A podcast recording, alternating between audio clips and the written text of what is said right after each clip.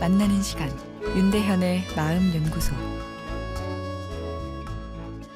안녕하세요. 윤대현의 마음 연구소입니다.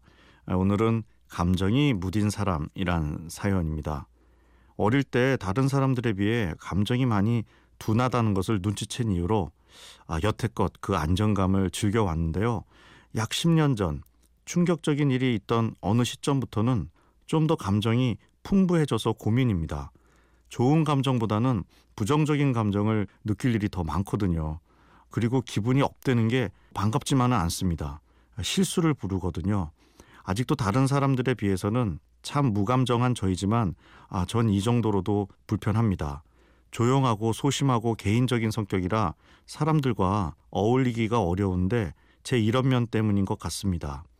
아, 제가 감정을 풍부하게 느끼는 것을 싫어하고 변하기 싫어한다는 것도 어, 문제가 될 것 같긴 하지만 어, 왜 사람들은 밝고 감정이 풍부한 그런 사람을 좋아하는 걸까요? 마치 다들 발라드는 싫어하고 댄스 음악만 좋아하는 것 같습니다. 아, 사람들이 대체로 밝고 명랑한 사람을 좋아하는 것은 감정도 전염성이 있기 때문이죠. 기분 좋은 사람이랑 있으면 내 기분도 좋아지니까요. 아, 반대로 우울한 사람과 있으면 내 마음도 우울해질 수 있습니다. 그래서 밝은 감정을 전해주는 사람들에게 이 마음이 더 가는 거죠. 아, 하지만 우리가 느끼는 감정 중에 긍정적인 것만 가치가 있는 것은 아닙니다. 희노애락의 모든 감정들 각각이 가치를 갖고 있죠.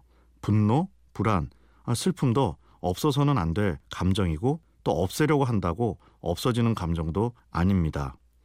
멋진 외모의 아이돌 스타들이 부르는 자극적인 댄스 음악이 유행이긴 하지만 또 얼굴을 가리고 여러 장르의 노래를 부르는 복면가왕 같은 프로그램이 인기를 끄는 것은 애달픈 감성이 가져다주는 또 역설적인 위안이 존재하기 때문입니다.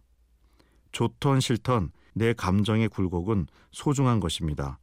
바다의 파도를 내가 임의로 조종할 수 없듯이 감성의 파도도 내가 억지로 조종할 수 없습니다. 조종하려다 보면 더 지치고 반작용으로 파도가 더 커질 수도 있죠.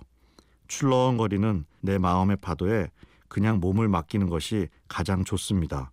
다운되었을 땐 슬픈 영화를 보는 것처럼 업되었을 때는 재미있는 희극 영화를 보는 것처럼 말이죠.